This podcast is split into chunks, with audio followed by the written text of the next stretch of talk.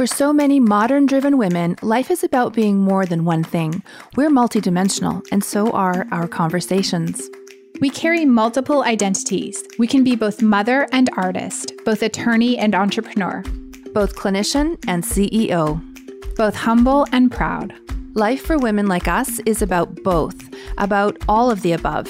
It's about the and. Our stories are the stories of so many of you.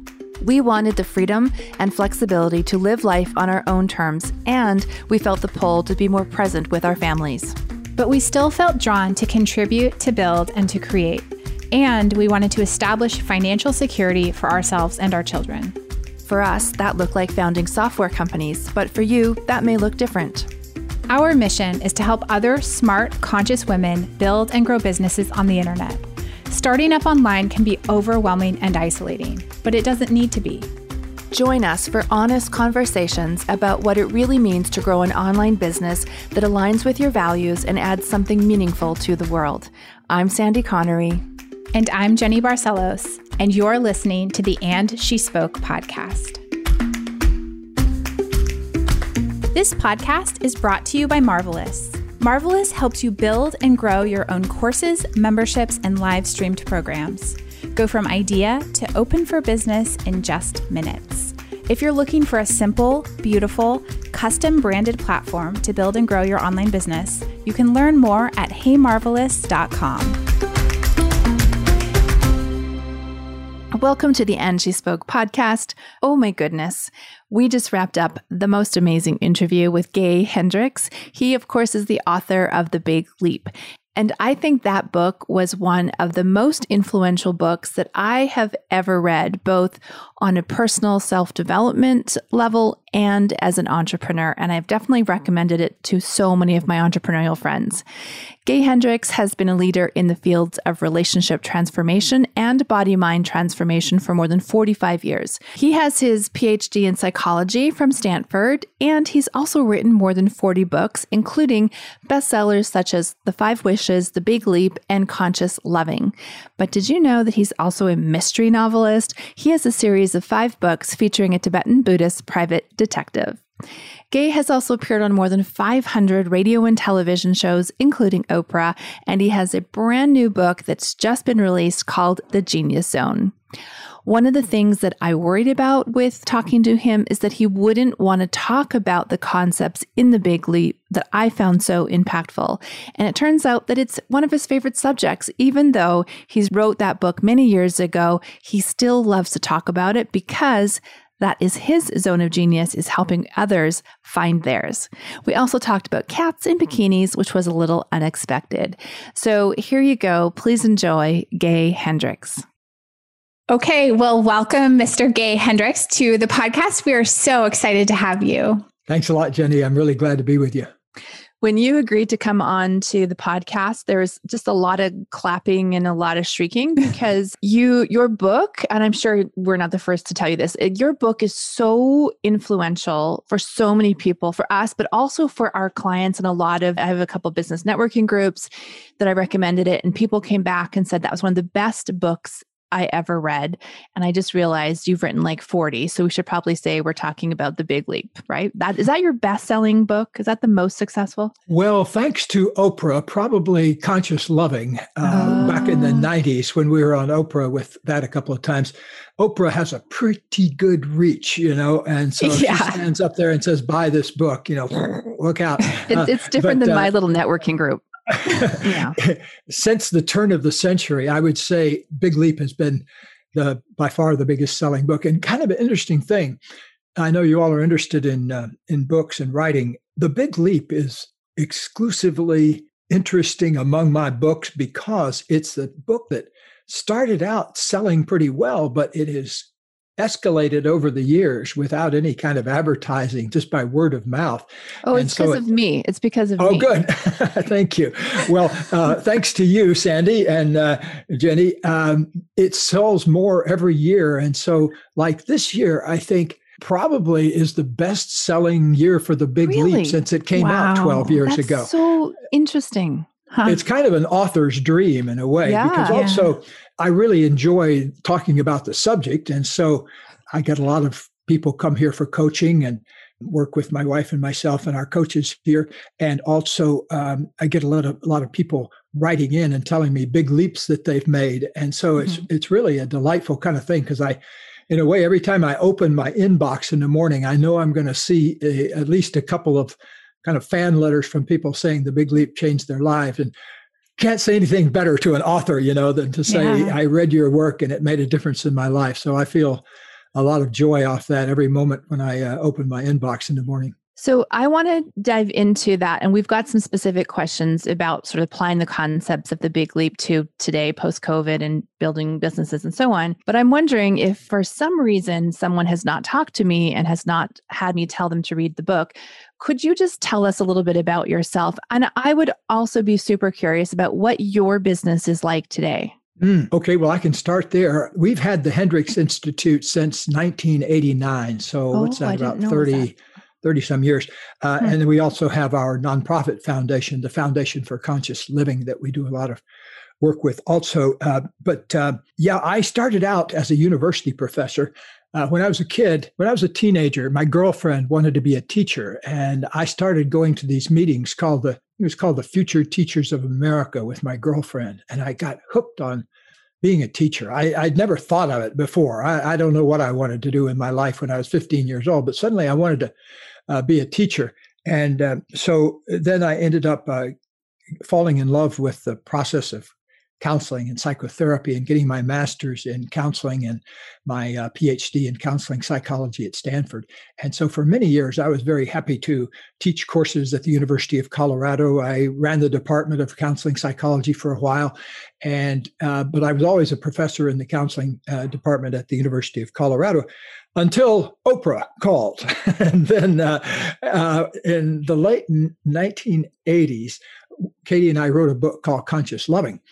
And we literally went overnight from working in our office with 10 couples to flying out to Chicago and getting on a show and doing it with 10 million people. And it was life changing in a way because uh, suddenly you know, just to put it in financial terms, I was making more doing a weekend workshop that I was making the entire year doing my university professoring job, uh, even though I loved it. After a while, I felt guilty because I wasn't giving it the amount of attention that I had been able to give it. And so we set up our own institute. So that's been what we've doing for the past 30 years. We offer trainings uh, several times a year.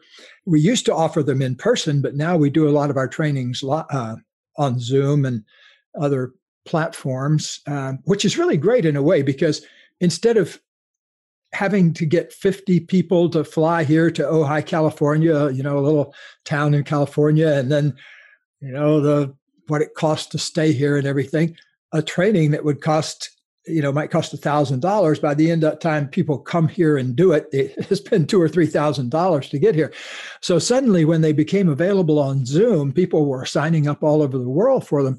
And so that made a huge difference in our business. Kind of oddly enough, we ended up having the best year we've ever had in last year, which was probably the worst year for a lot of things.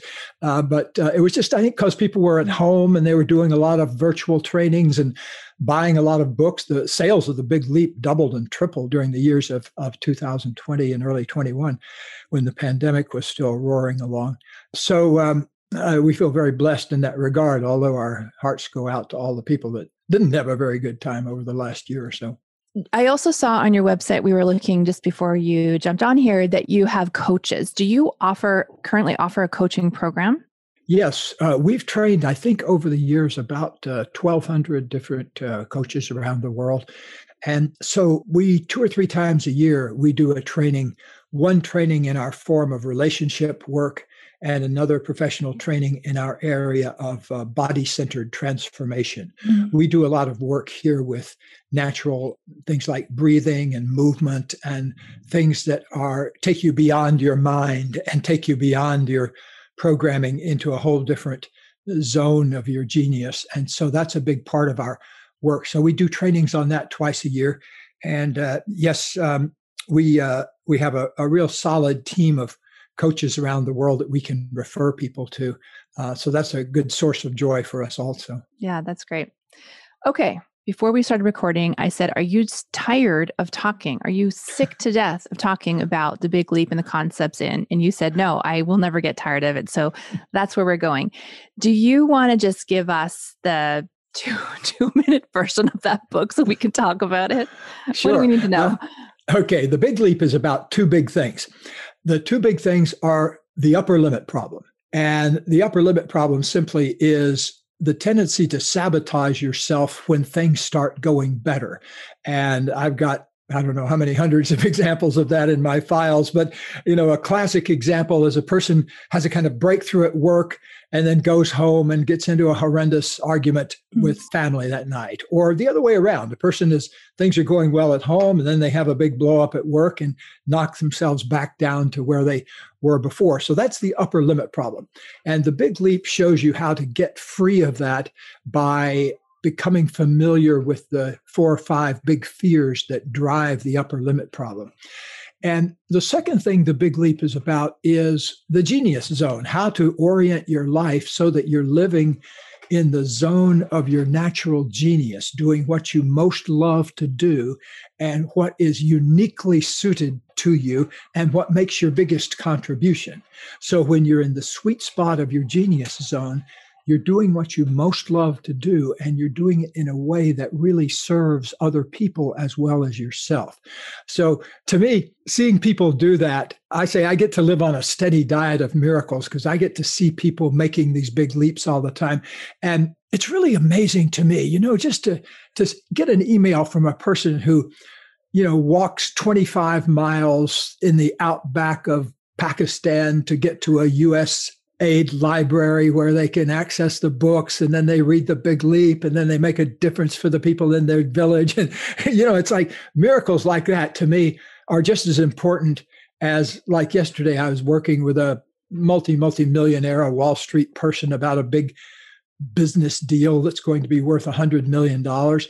And those are both exciting things and i love working with both those kind of clients equally satisfying. It doesn't matter if it's somebody creating a women's economic venture in their village in Pakistan or a Wall Street person making a shift. It's all the same to me because what it represents is people going down inside and finding out what their true genius is and bringing that forth.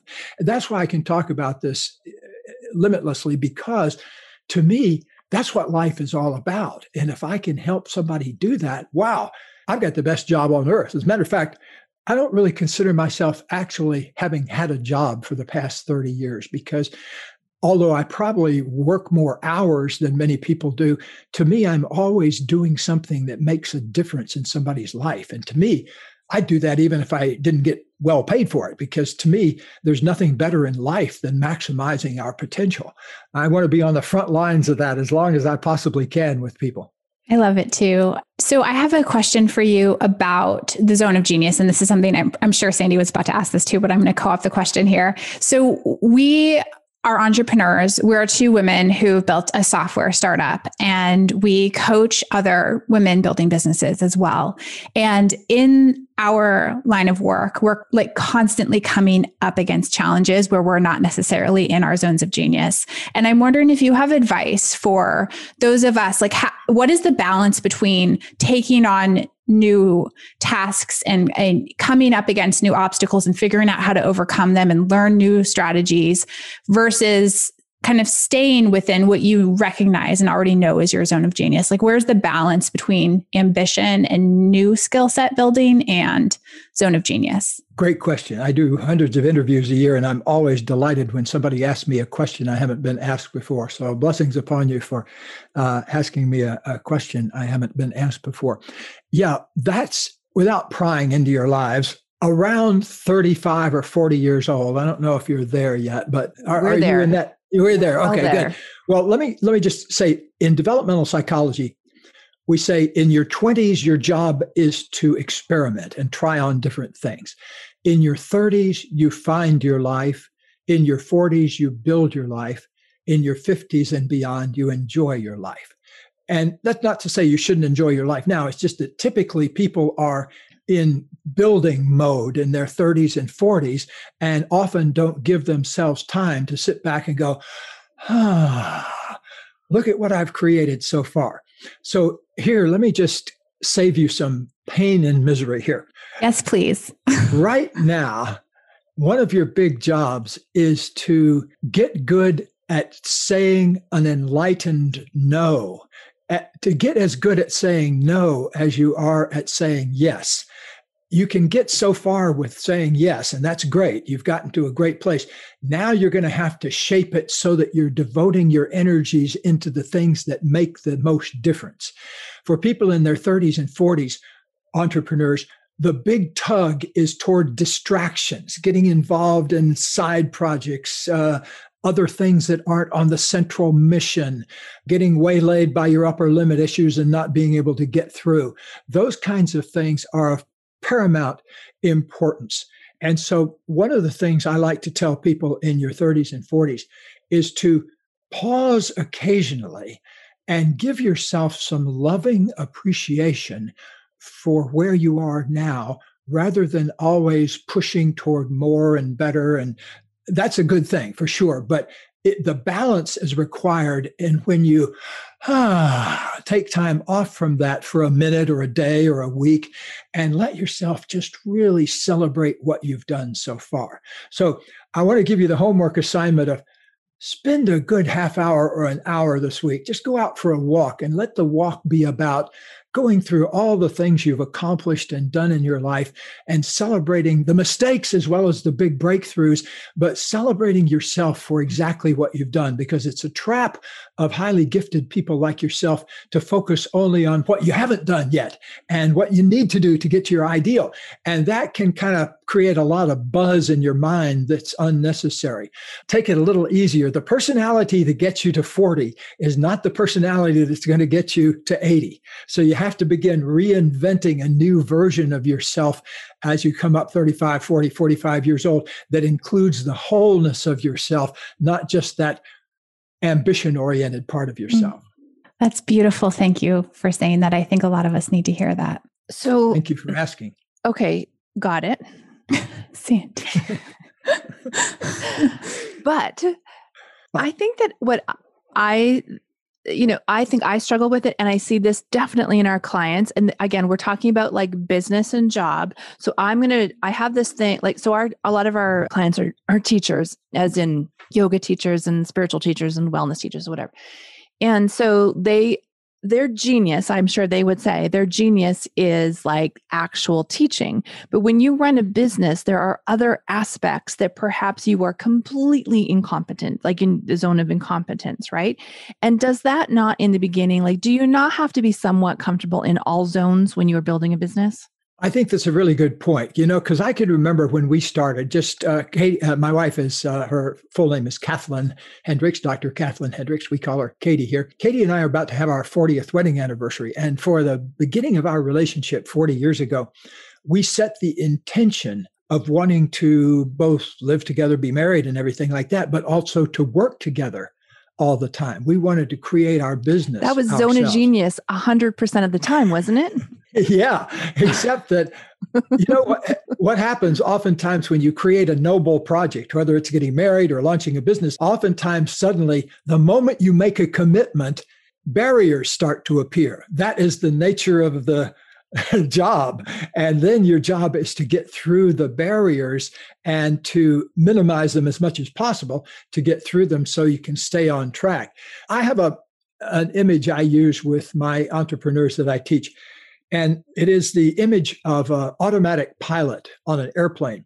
That if you think of it, a plane can take off in Seattle and fly to New York or fly to Montreal or Canada or wherever it's going via the automatic pilot. And how that works is they set the automatic pilot. Okay, we're in Seattle, we want to go to Honolulu. Set it there. And it flies. And then does it go straight in a line all the way to Honolulu? No. About a million times between Seattle and Honolulu, it goes, we're drifting to the right, let's correct to the left. Oh, we're drifting to the left, let's correct to the right. Oh, we're going up a little bit, let's correct down. And it makes these little decisions all the time by being really good at recorrecting, at correcting, drifting off and getting back. So it gets to Honolulu by being wrong most of the time. And the same way with your entrepreneuring work, you'll get to where you get to by recorrecting and drifting all the time and knowing how to recommit. Here we say in our trainings that recommitment is as important as the original commitment. Because if you say to a person, I do, I marry you, I agree, whatever your wedding vows are. That's a beginning commitment. But then what happens the next day when you wake up not feeling that way? You know, and that's going to happen anytime you make a big enough commitment in your life. So, number one recommendation is get really good at being open to learning and recorrecting, taking feedback well one of the biggest traps for entrepreneurs is, you know, a lot of entrepreneurs are great at the creative stage of creating content and, uh, you know, developing a program or whatever it is they're selling. And yet the sustaining of it is a problem, yeah. you know, because then they get lost in all those alleyways and things that take you away from your genius zone. I think one of the most important things, I, I, talk about this in my new book, The Genius Zone. One of the most important things you can do is make a commitment to allowing your genius to flow more every day. So, making a commitment, even if you don't know how that's going to happen, to spending more and more time in your genius zone doing what you most love to do. That's a commitment that I wouldn't be here without that commitment. And uh, because my life didn't, my career didn't really take off in a huge way until I got clear that I had a certain message that I wanted to deliver. And that was the important thing, not important how I was delivering yeah. it. I could be a university professor and deliver it. But then the first time Oprah called, I actually turned them down because I didn't see the value of it. Whoa, how, do, how often does that happen anymore? Uh, later on, I, I, I, got to see the value of things like that. And then the next time they invited us on, I said yes. I think that the main thing is saying yes to your genius and the constant unfoldment of your genius. That's what will make you wake up every day with a smile on your face and excitement and ready to hit the floor and uh, do what you're here to do. So, practically speaking, do you suspect that it means that entrepreneurs should be outsourcing those skills that are not necessarily in their zone of genius? Is that one of the ways to achieve that? Because otherwise, I think this is the big question we struggle with is how do you does it mean that you find a way to become genius at all of these things that are not necessarily your skill set? Way not. No. Don't do that, people. they can see me wildly shaking my head back here. Uh, uh, but that's such a good point because, you know, like in the beginning, you know, like I used to coach Michael Dell down in uh, Dell Computer. Guy's a billionaire, right? Mm-hmm. But there are pictures of him and his wife packing boxes in the early days, you know, in the in the packing room. Uh, now, you know, $15 billion later, he doesn't have to pack boxes anymore. But there was a time when he was packing boxes. And I remember actually my wife and I, way back in the 80s, thinking, gosh, these laser printers are really nice. Wouldn't it be great to have a laser printer and a fax machine? And I remember, I, I remember saying, gosh, would we really ever need a fax machine? You know, uh, that, that's for big business kind of things, right? so anyway, it was a very different world back then when we first started. But the thing is, here's my strong advice: as quickly as possible, get somebody else to do those, even if you have to trade something for it and you can't pay them directly. Find mm-hmm. some way as an investment in your own creative genius as quickly as possible, replace yourself doing things that you can do, but somebody else can do just as well. Mm-hmm. The four zones I talk about in The Big Leap are the zone of incompetence, where you're doing stuff you're not good at, the zone of competence, where you're doing stuff you're good at, but somebody else could do as well. Then the real problem, though, is getting stuck in your zone of excellence, where yeah. you're doing stuff you're really good at, but it doesn't make you wake up in the morning and say, wow, I'm in love with my life. I cannot wait to get started doing what I'm doing. I've had the bliss and joy of feeling that way for well more than half my life now. And uh, I wake up very early. I woke up at 3:30 this morning, and normally I wake up between 4 and 4:30. But I'm right now I'm involved in such an interesting project that I woke up at uh, 3:30 thinking about it. And so uh, uh I uh, I'm helping, I think I mentioned this a few minutes ago, I'm helping a, a Wall Street guy sell a business. And so it's a very exciting process with a lot of moving parts. And I only have to do the very best part in it. I don't have to do anything else but help keep him fine tuned so he is operating out of the wholeness of himself through this mm-hmm. process rather than getting lost in the money aspect or getting lost in the pleasing his board of directors aspect, just to keep his focus on his genius.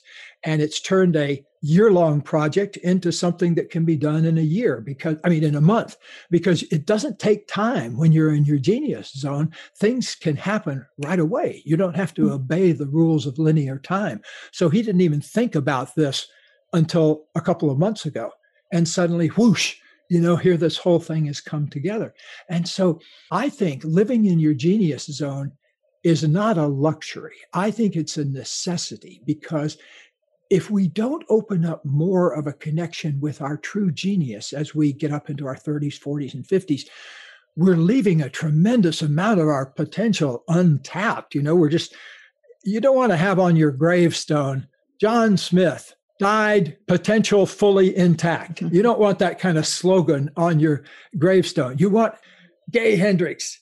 He died in the fullness of his potential. You know, that's the kind of thing we want to say about ourselves. You want to be saying, wow, as you exit this life. That's what I'm living for. And I want to be fully spent in a sense when I finish. I, I don't want to leave any of my genius unlived. That's why I wake up and start writing every morning at five o'clock is I want to make sure I've I'm up to date, that I've expressed everything I want to express before I leave here. Mm. Are you in that example of that gentleman that's selling the business? Are you able to share? I mean, of course, we don't want to know who he is, but can you like explain to us, like a year down to a month, what is he? What is his zone of genius that you were holding him to that mm. allows him to like be so efficient at this process? Fabulous question. The thing is, it doesn't have anything to do with business.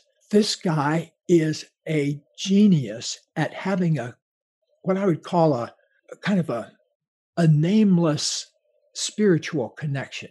It's not necessarily through a religion, but he's got somehow he basically set out to create a business out of a set of spiritual ideas. Mm. And boy, do I want to support that, you know, yeah. because I've I've been around all sorts of different businesses and most of them didn't get started. And but the thing is, he's so plugged in, he's a great manifester. So he can create things kind of at the drop of a hat. So I keep him focused in on his genius zone of feeling that spiritual connection all the time. Because when he loses that, when he operates out of trying to please his board of directors or trying to approach it on a level of a financial entity, mm-hmm. it doesn't work as well. But when he sees it in the wholeness of his spiritual development and just sees that this is just one element of that, that's his superpower to stay plugged in like that.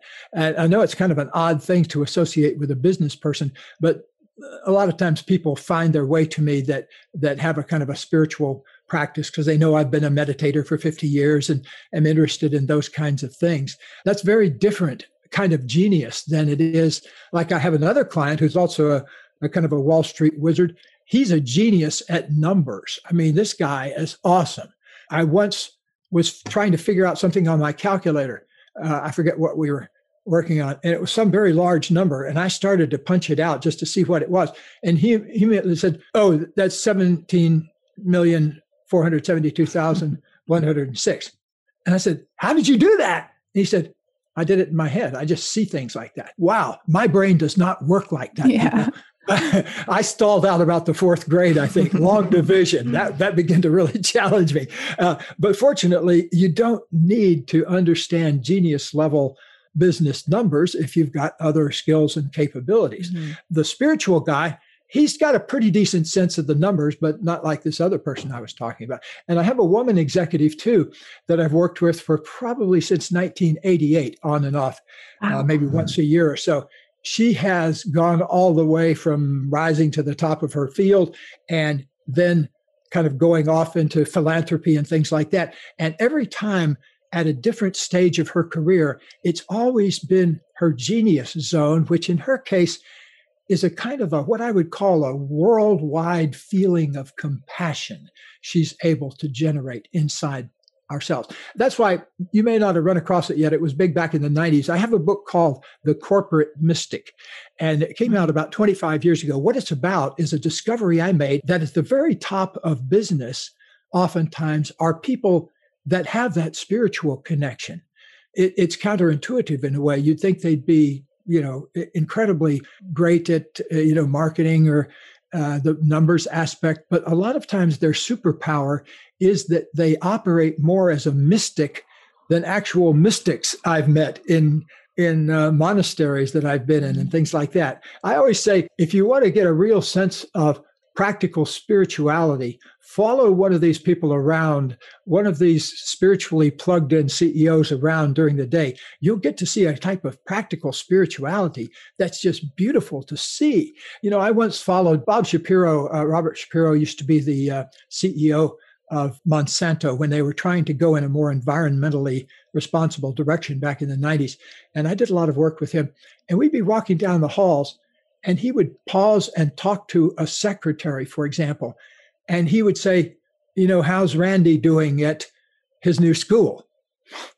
You know, it was amazing to see the level of contact that these people had. It was a spiritual thing. Mm-hmm. And to me, that's why we ought to be doing what we do. Wherever whether you're doing it in business or not you're you want to be doing it in a way that enlivens you as a spiritual being as well as a, a physical and a social being on our planet. Mm-hmm. can we talk about fear of shining and social media? Oh okay. Great. Well uh, you're probably referring to one of the big fears in the big leap where i mm-hmm. say that one of the reasons people don't get out from under their big limits is they uh, upper limits is they have a fear of outshining other people. Was that one of yours, Sandy? Um, no.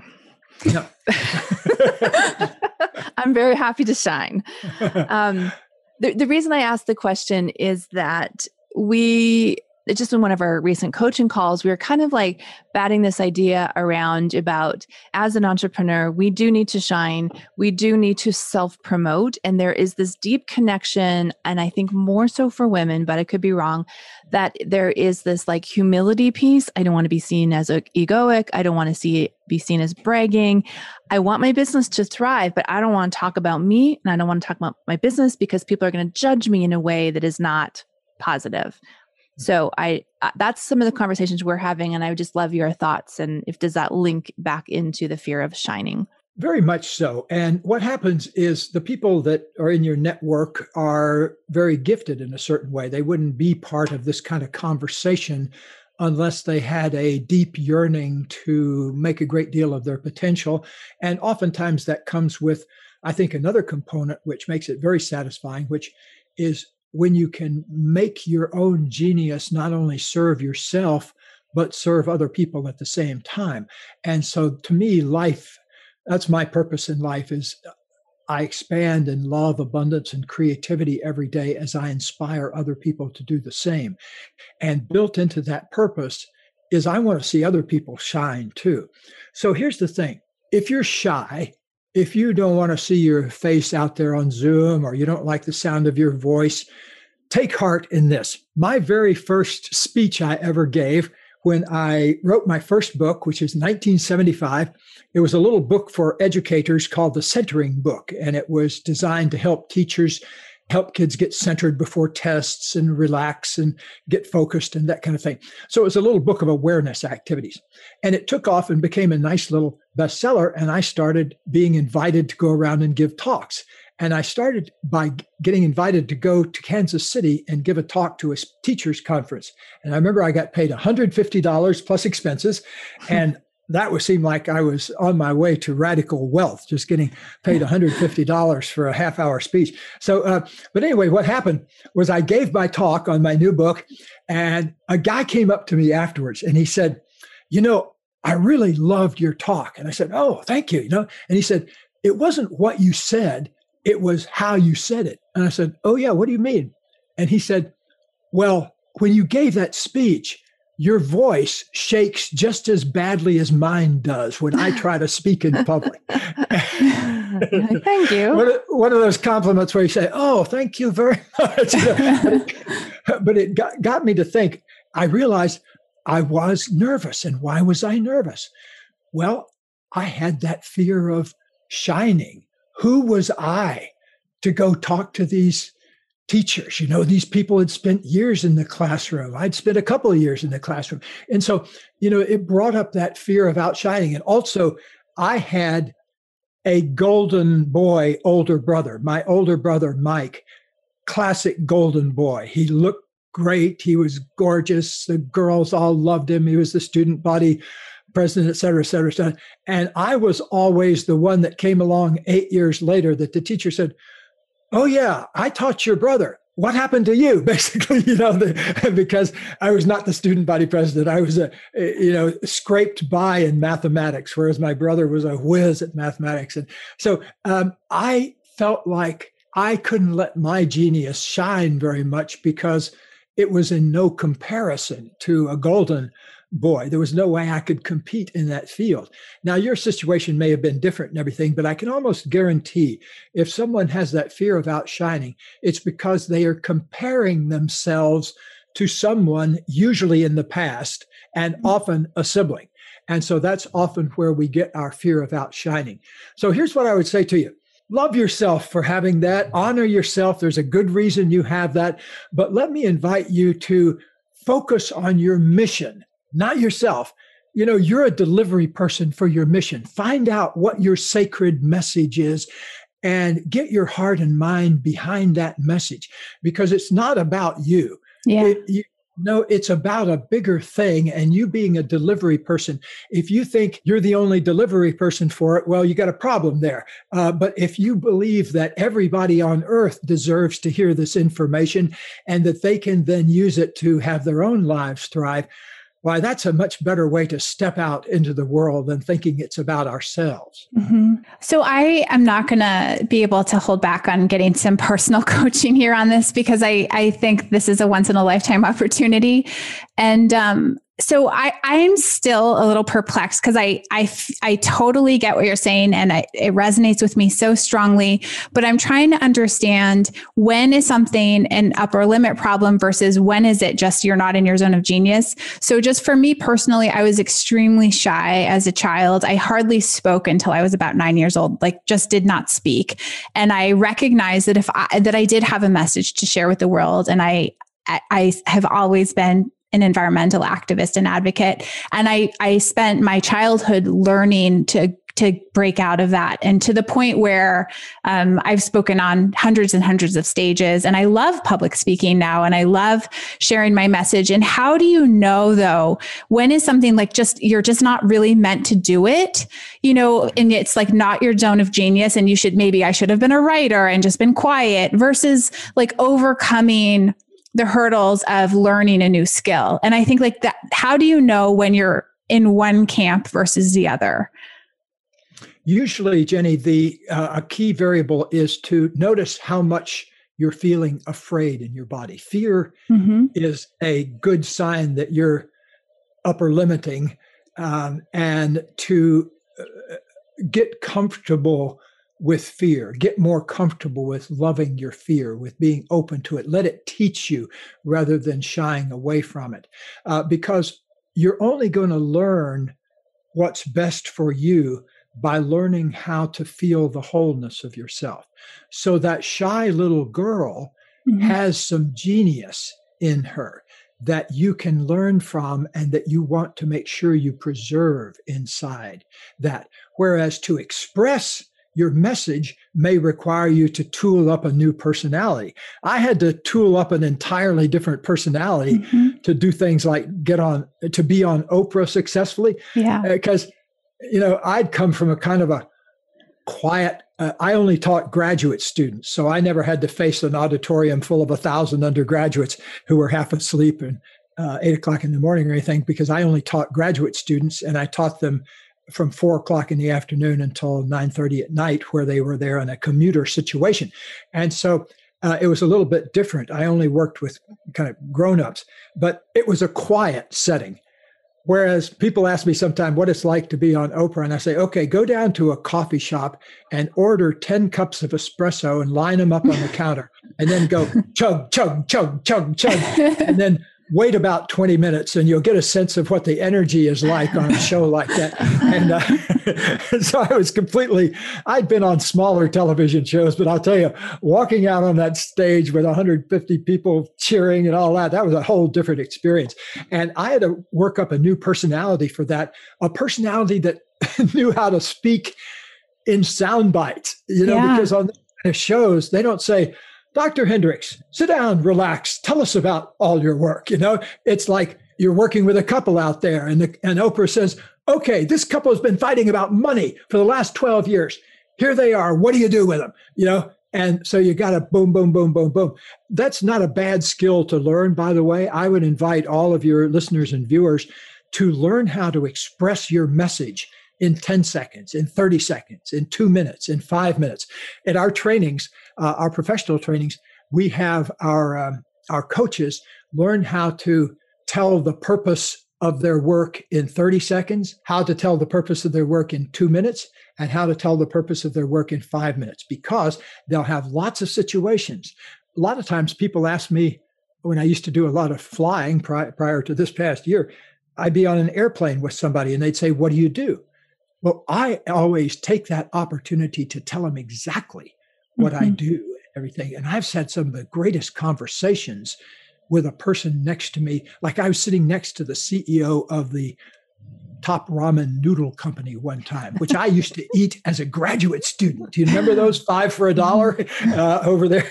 and uh, I had to tell him, you know, like I ate a lot of your products, but how do you make any money selling something that costs 25 cents a piece? And he said, It's easy.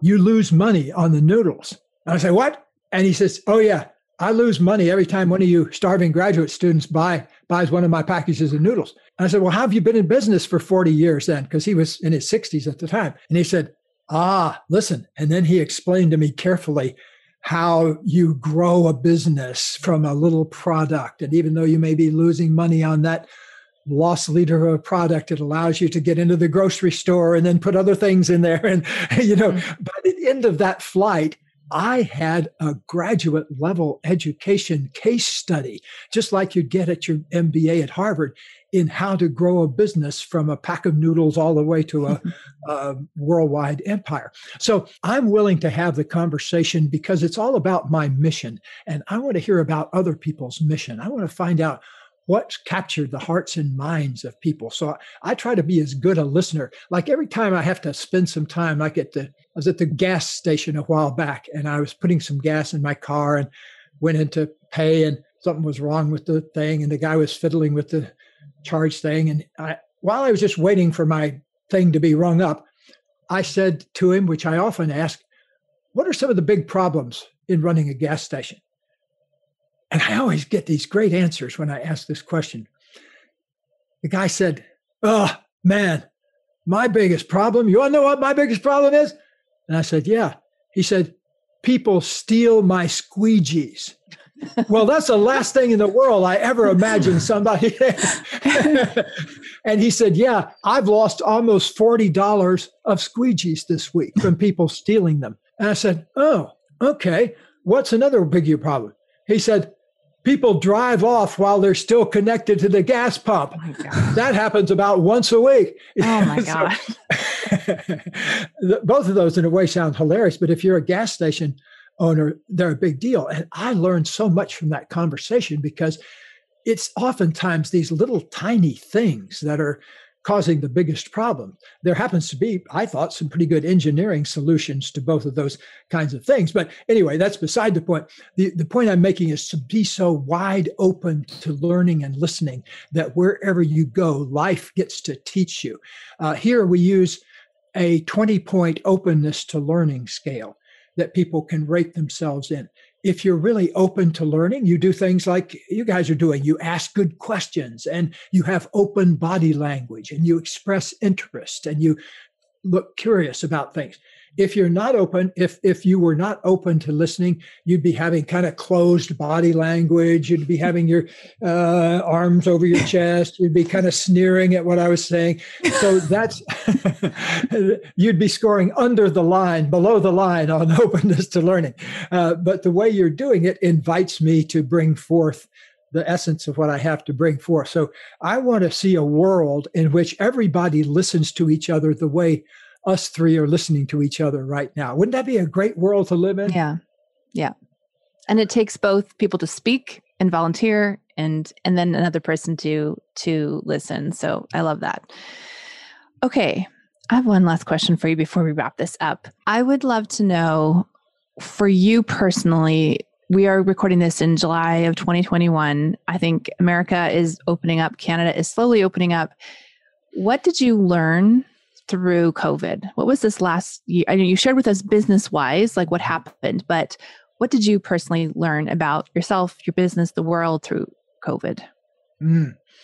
Well, one thing I learned that I've deepened so much was just the pure joy of being that uh, both Katie and I have remarked about this about how often you know the busyness of life you know just running around from place to place and getting things done takes up such a huge amount of time and energy that during the pandemic you know instead of flying off every week to be on an airplane to go somewhere and give a speech or a seminar. Ah, we were here. And so we were riding our bikes together and, and meditating together every day and things that, uh, you know, are just so joyful to us. So I would say that was one of the big uh, learnings for me. I found it frustrating sometimes because I love to go out and give a talk to a crowd. I just gave my first live speech uh, a week ago. Uh, I mean, last Sunday, and over in Santa Barbara at the Unity Church over there, they invited me to come over and talk about the new book. And it was so delicious being with a live crowd mm-hmm. again, actual people that clapped and yeah. laughed and all those things. It, and like uh, they're in three dimensions, like they're not just yeah. like flat screen. Yeah, it's kind of it was kind of hard at first learning how to relate to people again out in public. I also yeah. went to my first live party a while back and I think most of us were kind of standing around saying, "Okay, what are we supposed to do here exactly?" I worry about having to have a conversation without like my face in front of myself. That's going to be odd. Do you know what I mean? It, just realize the sight of your face is going to make anybody happy. Same to you, Jen. He's like my favorite person right now. All right. And just I I I feel kind of bad. Like we didn't talk about your new book. Do you want to give us um, Oh, yes. The new like, book. Um, let me give you a quick couple of punchlines yeah, from that. Yeah, please. Um, number one punchline. You get more opportunities than you can imagine every day of opening to your genius zone. In the book, I call those genius moments because it's a moment when life is inviting you to open up your genius. And I show you how to recognize those and what to do. So, um, by the way, um, I Instagrammed a, a, picture of a woman reading my book on the beach uh, today with her bikini on and everything. And I, I, I, while I support that entirely, this is a book that I really want you to sit down with in the quiet of your uh, room for an hour. Uh, okay, so uh, not a beach read. Well, I'm delighted. I'm flattered, but um, take take Stephen King to the beach. Take me back into your office and sit down for an hour. Uh, the reason being is the Genius Zone is taken from transcripts of sessions I did in my office, and so it's kind of like having a session with me if you uh, read or listen to the audiobook. And um, the uh, other thing is that's in the book is the uh, actual instructions for how to make what I call the genius move. And that's what's worth spending an hour actually learning how to do. Because, mm-hmm. wow, if you can get yourself so that you can, it, it's like, uh, like you're walking down the sidewalk and suddenly you find a way to fly down the sidewalk. And then what do you do? How do you stabilize yourself so that you can fly down the sidewalk gently and effortlessly rather than worrying about coming back to earth? And so, about once a year, I have a dream in, in my actual dreams where I'm running along a beautiful hillside. And then I have this thought wow, if I adjusted my arms and my attitude a little way, a little differently, I could take off and fly. And in my dream, I make that shift, and suddenly I'm soaring up and down these valleys. And so that's in a way the shift that I'm inviting you to make in the new book is this little subtle shift in your mind that then allows you to open up to more of your genius. So, uh, yes, uh, thank you for asking about that. Uh, uh feel free to read it in your bikini, but uh, take your bikini to a quiet place and uh, do it that way.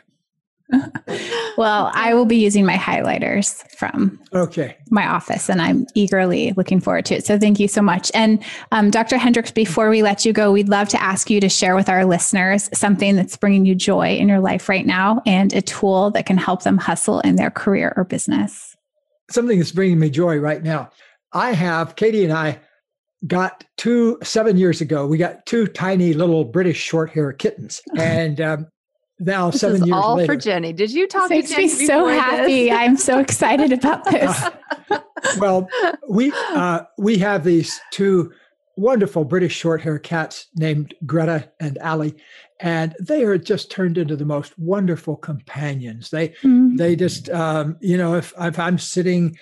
Greta will like come sit on me while I'm reading, or Ali loves to just sit between Katie's legs when Katie's relaxing, watching the news or something. And so these two little girls have brought a dimension of joy. I didn't grow up being a, a cat person or a, a pet person or a dog person.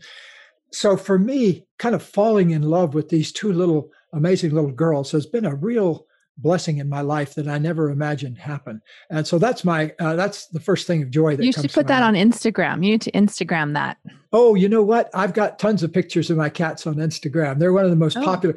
I on Instagram, if I say something wise, uh, I get about a hundred likes. If I put a picture right. of my cats, I get a thousand likes. You know, so I've learned. I've learned. That's uh, right. We just did a. We just recorded a podcast before this, all about this phenomenon. So that's so funny that you. yeah. So uh, uh, what was the? Oh, the hustle. Hustle. Um, yes. Here's a here's a gift. No matter where you are in your entrepreneurial life, I started out working with juvenile delinquents in a school for juvenile delinquents in about 45 minutes. My next person is going to arrive up from LA, and she's a person that you would recognize instantly because she's been on a major television show for the last 10 years or so. And so I've gone all the way from juvenile delinquents to Hollywood royalty, and the message is still the same. Here it is. What I said to her early on and what I said to these juvenile delinquents 40 years ago. It's Ask every day for more and more of your genius to be revealed. And so here's the specific thought to get it started I'm willing to experience more and more of my genius every day. I'm willing to experience more and more of my genius every day. Put that thought in your mind, put that thought in your body, put that idea to work for you. It's gentle, it doesn't require special shoes or traveling to a cave in Tibet, just in the quiet of your own mind, make that tiny little adjustment. Then you begin to lift off. Then you begin to fly because opening that little willingness invites the universe to start sending more good things your way that support your genius. And so mm-hmm. that's the best little 10 second tool I can give to any entrepreneur or even if you're a Hollywood movie star. Mm-hmm. I love that. I love the um, I'm willing. Yes. That phrase makes it very able you're able to connect to that emotionally versus like I experience my genius. Like it's like, ah, you know, but like I'm willing and open. So thank you for that. That was beautiful. So for all our inner circle clients, we'll be talking about that in our next call for sure. Thank you. My pleasure. All right. So where can people connect with you, find out more about what you're doing? I assume they can go buy your book everywhere. Go buy the book everywhere. Oh, one thing though, if you go to the book's website called geniuszonebook.com, you can, when you get the book, you can get a download of a meditation that I oh, did specially awesome. that goes along with the book. It's a 15 minute meditation with music and everything. And a lot of people are using it every day, which I really recommend. Uh, so it only takes you 15 minutes, but it's in my voice and it takes you through five of the big moves you need to make mm. in order to master the material in the new book. Is it helpful to read The Big Leap first, or can you just jump right into that one? Well, you can jump in, but I highly recommend The Big Leap first if you possibly can. Interestingly enough, I was looking at my uh, book sales statistics just last night, and I noticed that, uh, you know, the new book, as they always do when they take off, they take off big, but sales of the big leap skyrocketed along with it so mm-hmm. the big leap kind of doubled because i think a lot of people were going back and mm-hmm. buying the big leap to uh, read this book so they're all fine with me and uh, even if you uh, see somebody next next door to you uh, wearing a bikini on the beach, feel free to ask them to let you uh, read a couple of chapters. oh, that's so good. Thank you so much. Uh, it has been such a pleasure to meet you and to have this time with you. So, thank you for coming on to the show. Thank you. Well, thank you very much, Sandy. And thank you, Jenny. Thanks for doing your genius and getting your work out into the world and uh, asking the big questions. Thank you so much. Hey, before you go, if you enjoy listening to our podcast and you know that your future involves teaching or coaching online, check out our Inner Circle experience. It's where we take these concepts women in business, money, online business strategy, mindset, feminism and help our clients take their expertise and transition it to an online offering. It's a one year program with high touch strategy and mindset coaching, online business courses, and the best community on the internet. To apply, head over to theinnercircle.works, fill out our short two minute application, and if we believe you're a great fit, you'll receive access to a private advanced training on creating a profitable online business and all the program details. Go to theinnercircle.works to learn more.